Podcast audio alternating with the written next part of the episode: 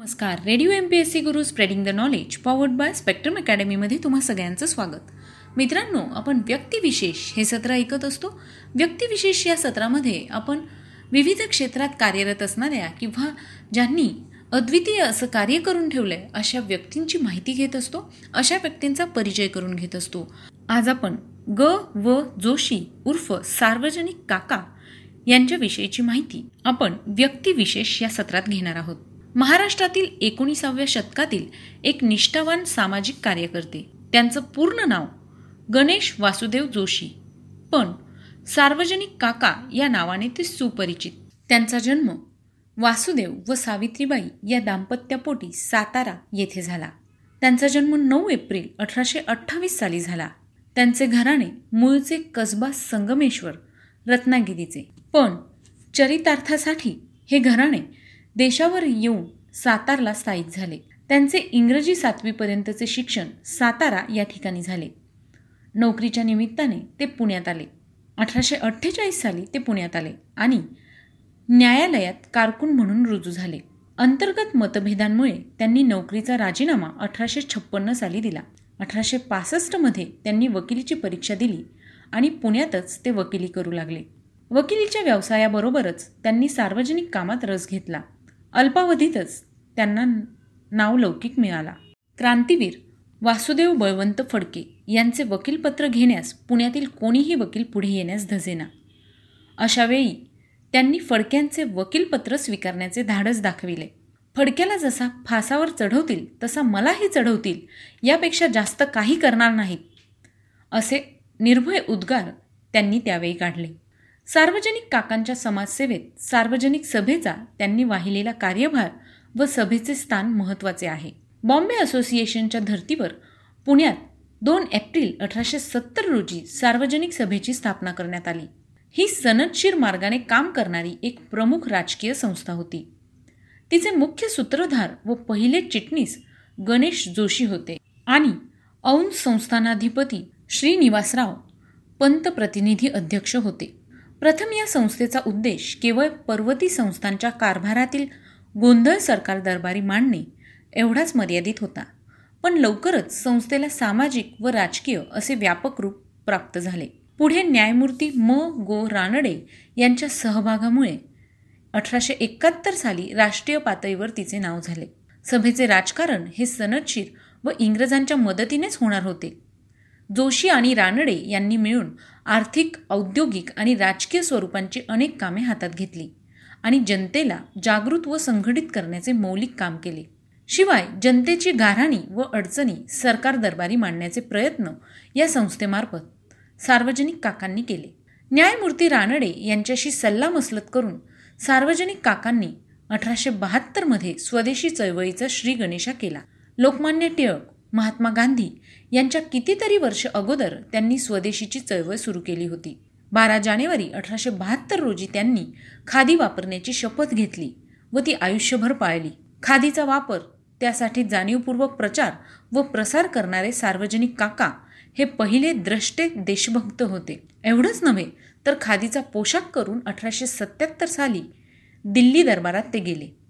या दरबारात इंग्लंडची सम्राज्ञी व्हिक्टोरिया हिला हिंदुस्तानची सम्राज्ञी हा किताब बहाल करण्यात येणार होता. त्यावेळी सार्वजनिक सभेने मानपत्र अर्पण करण्यासाठी सार्वजनिक काकांना प्रतिनिधी म्हणून पाठवले होते. या मानपत्रात सभेने हिंदी लोकांना ब्रिटिश राष्ट्राबरोबरीचा राजकीय व सामाजिक दर्जा द्यावा तसेच स्वावलंबी बनविणारे शिक्षण व राजकीय हक्क द्यावेत अशा मागण्या नोंदविल्या होत्या. याशिवाय ब्रिटिश पार्लमेंटमध्ये हिंदी जनतेचे प्रतिनिधी असावेत अशी ही मागणी एका स्वतंत्र अर्जाने केली होती. त्यांनी देशी व्यापारोत्तेजक मंडळ या संस्थेची स्थापना करून शाई साबण मेणबत्त्या छत्र्या इत्यादी स्वदेशी वस्तूंचे उत्पादन करण्यास प्रोत्साहन दिले. त्यासाठी स्वतः आर्थिक झीज सोसली. त्या मालाच्या विक्रीसाठी सहकारी तत्वावर पुणे सातारा नागपूर मुंबई सुरत आदी ठिकाणी दुकाने काढण्यास लोकांना प्रोत्साहित केले. स्वदेशी वस्तूंची प्रदर्शने भरविली व्याख्याने दिली. त्यांच्या या प्रयत्नांमुळे आग्रा येथे कॉटन मिल सुरू करण्यात आले. जातीभेदाच्या अनिष्ट प्रथेला त्यांचा विरोध होता. त्यांच्या पत्नी सरस्वतीबाई यांनी पुढाकार घेऊन अठराशे एकाहत्तरमध्ये पुण्यात स्त्री विचारवती या नावाची एक सामाजिक संस्था स्थापन केली. या संस्थेद्वारे जातीभेद दूर करण्यासाठी हळदी कुंकू यासारखे उपक्रम आयोजित करण्यात आले. या कार्यक्रमात सर्व जाती जमातीच्या स्त्रिया सामील होत असे. सार्वजनिक सभेच्या माध्यमातून त्यांनी महाराष्ट्रातील बहुतेक सर्व जिल्ह्यातील शेतकऱ्यांच्या आर्थिक स्थितीची पाहणी अठराशे त्र्याहत्तर साली केली. या पाहणीतून शेतकऱ्यांच्या दारिद्र्याची माहिती प्रकाशात आली. अठराशे शहात्तर ते सत्याहत्तरमध्ये महाराष्ट्रात फार मोठा दुष्काळ पडला असताना त्यांनी दुष्काळ फंड उभारून दुष्काळ समित्या नेमल्या. स्वस्त धान्याची दुकाने उघडली. सार्वजनिक सभेने दुष्काळग्रस्त शेतकऱ्यांना मोठे सहाय्य केले. तसेच सरकारने आपल्या पब्लिक वर्क्स खात्यामार्फत दुष्काळग्रस्तांसाठी कामे सुरू करावीत म्हणून लढा दिला. ब्रिटिशांच्या वेळखाऊ व खर्चिक न्यायालयांना पर्याय म्हणून त्यांनी स्वदेशी लवाद न्यायालयाची कल्पना मांडली आणि त्यांच्या प्रयत्नानेच पुणे येथे त्या सुमारास लवाद न्यायालयाची स्थापना अठराशे शहात्तर साली करण्यात आली. सार्वजनिक काकांना लोकजागृतीच्या कार्यातील वृत्तपत्रांच्या सामर्थ्याची जाणीव होती. त्यामुळेच त्यांनी व्हॉइसरॉय लॉर्ड लिटनच्या अठराशे मधील मुद्रण स्वातंत्र्यावर निर्बंध लादणाऱ्या कायद्याला कडाडून विरोध केला. या कृतीचा निषेध करण्यासाठी इंदू प्रकाशचे संपादक जनार्दन सुंदरजी कीर्तिकर यांच्या अध्यक्षतेखाली वृत्तपत्रकारांचे एक संमेलन एकोणतीस मार्च अठराशे अठ्ठ्याहत्तर रोजी मुंबई येथे भरवले. शिवाय कोलकाता येथील त्याच वर्षीच्या अशाच प्रकारच्या अन्य संमेलनास ते आवर्जून उपस्थित राहिले. सार्वजनिक सभेच्या कार्याला त्यांनी स्थापनेपासून अखेरपर्यंत वाहून घेतले. त्यामुळे सार्वजनिक सभा म्हणजे गणेश वासुदेव असे समीकरण झाले. त्यांच्या या समर्पित जीवनामुळे त्यांना सार्वजनिक काका असं संबोधण्यात आलं. या दगदगीच्या जीवनात त्यांना हृदयविकार जडला आणि त्यातच पुण्यात पंचवीस जुलै अठराशे अठराशे ऐंशी साली सार्वजनिक काका यांचं निधन झालं. तर मित्रांनो आज आपण व्यक्तिविशेष या सत्रामध्ये सार्वजनिक काका उर्फ ग वा जोशी यांची माहिती ऐकली. तुम्हाला ही माहिती कशी वाटली ते आम्हाला नक्की कळवा. आम्हाला तुमचे फीडबॅक खूप गरजेचे आहे. चला तर मग मी प्रिया तुम्हा सगळ्यांची रजा घेते. पुन्हा भेटूया व्यक्तिविशेष या सत्रात. तोपर्यंत ऐकत रहा radio M P S C guru spreading the knowledge powered by spectrum academy नमस्कार मी R J Priya radio M P S C guru spreading the knowledge powered by spectrum अकॅडमीमध्ये तुम्हा सर्वांचं मनापासून स्वागत करते. विद्यार्थी मित्रांनो व्यक्तिविशेष हे सत्र म्हटलं की या सत्रामध्ये आपण काही असामान्य व्यक्तींची जीवनगाथा अशा काही असामान्य व्यक्ती ज्यांच्या भरीव योगदानाने नवनवीन पैलू स्थापन केले आहेत आणि आपल्या कार्याचा ठसा इतिहासात उमटवला आहे. असंच एक महत्त्वाचं व्यक्तिमत्व म्हणजे जिम कॉर्बेट. विद्यार्थी मित्रांनो जिम कॉर्बेट अभयारण्य हे भारतात आहे. याविषयी तुम्हाला माहितीच असेल. जिम कॉर्बेट नॅशनल पार्क हे भारतातील सर्वात प्राचीन राष्ट्रीय उद्यान आहे. ज्यांच्या नावानं हे अभयारण्य सुरू केलं. तेच जिम कॉर्बेट. यांच्याविषयी आज आपण सविस्तर माहिती जाणून घेणार आहोत. मित्रांनो जिम कॉर्बेट म्हटलं की आपल्या डोळ्यासमोर अभयारण्य उभं राहतं. पण हे जिम कॉर्बेट अभयारण्य ज्यांच्या नावावरून ठेवण्यात आलं आहेत ते जिम कॉर्बेट हे एक शिकारी संवर्धनवादी निसर्गवादी होते. त्यांच्याविषयीची आज सविस्तर माहिती जाणून घेणार आहोत कारण पंचवीस जुलै हा त्यांचा जन्मदिवस. जेम्स ए. जिम कॉर्बेट एक भारतीय लेखक आणि आयरिश मूळचे तत्त्वज्ञ होते. त्यांनी मानवी हक्कांसाठी भरपूर संघर्ष केला आणि संरक्षित जंगलांची हालचालही सुरू केली. त्यांनी नैनिताल जवळील कलादुंगी या ठिकाणी घर बांधलं होतं. आज हे ठिकाण येणाऱ्या पर्यटकांना अशा एका लेखकाविषयी माहिती देतं जो संरक्षक तर होताच पण त्याने चामड्याचा कामगार वन्य प्राण्यांचं छायाचित्र आणि सुतारकाम देखील केलेलं आहे. जिम कॉर्बेट यांच्याविषयी सांगायचं झाल्यास जिम कॉर्बेट. हे एक नरभक्षक वाघ व त्यांच्या शिकारींच्या हकीकती लिहिणारे आयरिश वंशाचे हिंदुस्थानात जन्मलेले एक विश्वविख्यात शिकारी व लेखक होते. त्यांनी आत्तापर्यंत एकोणीस वाघ आणि चौदा बिबट्यांची शिकार केली होती. एडवर्ड जेम्स जिम कॉर्बेट यांचा जन्म पंचवीस जुलै अठराशे पंच्याहत्तर रोजी हिमालयाच्या कुमाऊ पर्वतरांगांच्या खोऱ्यात वसलेल्या नैनिताल सध्याचं उत्तराखंड राज्य असणाऱ्या या ठिकाणी झाला होता. ते क्रिस्टोफर आणि मेरी जेन कॉर्बेट यांचं आठवे आपत्य होते. जिमच्या जन्माआधी त्यांचे वडील क्रिस्टोफर यांना नैनिताल येथे पोस्ट मास्तर म्हणून नोकरी मिळाली.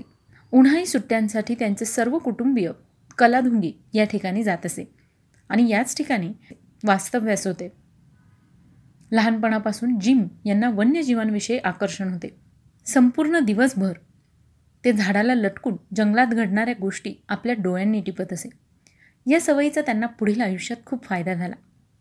वडिलांच्या अकाली निधनानंतर जिमचे मोठे भाऊ टॉम यांना नैनिताल येथील पोस्टातच नोकरी मिळाल्याने समस्त कुटुंबीय याच ठिकाणी राहिले. जिम यांचे शालेय शिक्षण नैनितालच्या ओक ओपनिंग स्कूलमध्ये तर उच्च शिक्षण येथीलच सेंट जोसेफ कॉलेजमध्ये झाले.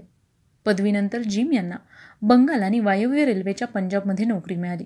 मुळीचे शिकारी असलेले जिम कॉर्बेट यांना लवकरच जाणवले की जंगलातील नैसर्गिक वाघांची आणि इतर मोठ्या वन्यजीवांची संख्या कमी होत चालली आहे.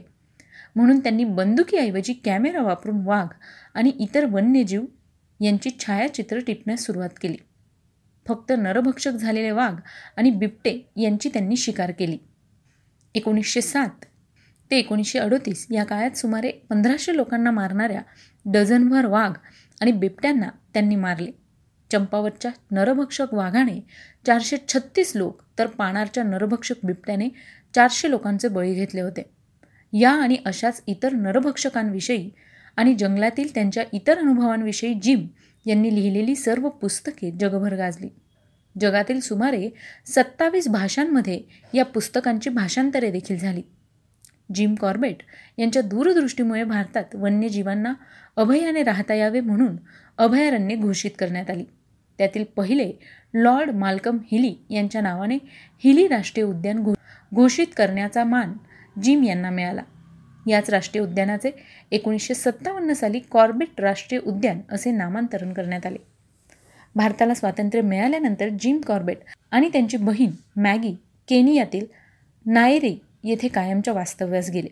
जंगलात निरीक्षण करता यावे म्हणून जिम यांनी झाडावर बांधलेल्या मचानावर दिनांक पाच फेब्रुवारी एकोणीसशे बावन्न आणि सहा फेब्रुवारी एकोणीसशे बावन्न या दोन दिवसाच्या मुक्कामासाठी इंग्लंडची राजकुमारी देखील एलिझाबेथ द्वितीय या ठिकाणी हजर झाली होती.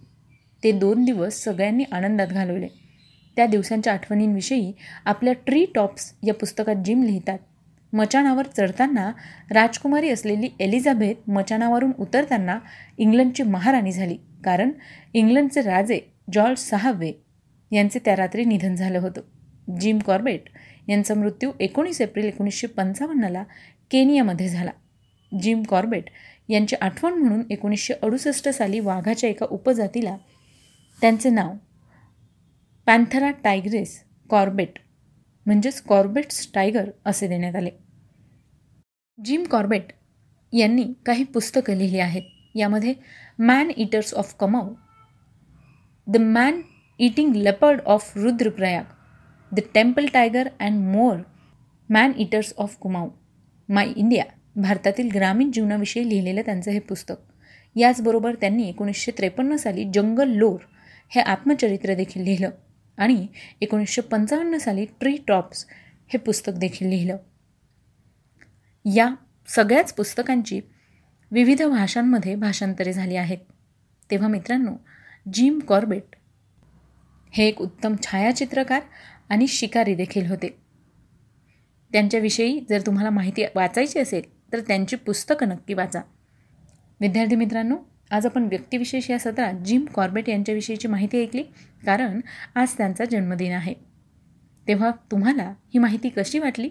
याविषयीचा फीडबॅक आम्हाला नक्की कळवा. त्यासाठीच आमचा व्हॉट्सअप क्रमांक आहे शहाऐंशी अठ्ठ्याण्णव शहाऐंशी अठ्ठ्याण्णव ऐंशी. म्हणजेच eight six nine eight eight six nine eight eight zero श्रोते हो मी आरजी प्रिया तुम्हा सगळ्यांची रजा घेते. पुन्हा भेटूया अशाच एका व्यक्तिविशेष या सत्रात. एका नवीन व्यक्तीची जीवनगाथा ऐकण्यासाठी. तोपर्यंत सुरक्षित राहा काळजी घ्या आणि अर्थातच ऐकत राहा. Radio M P S C guru spreading the knowledge powered by spectrum academy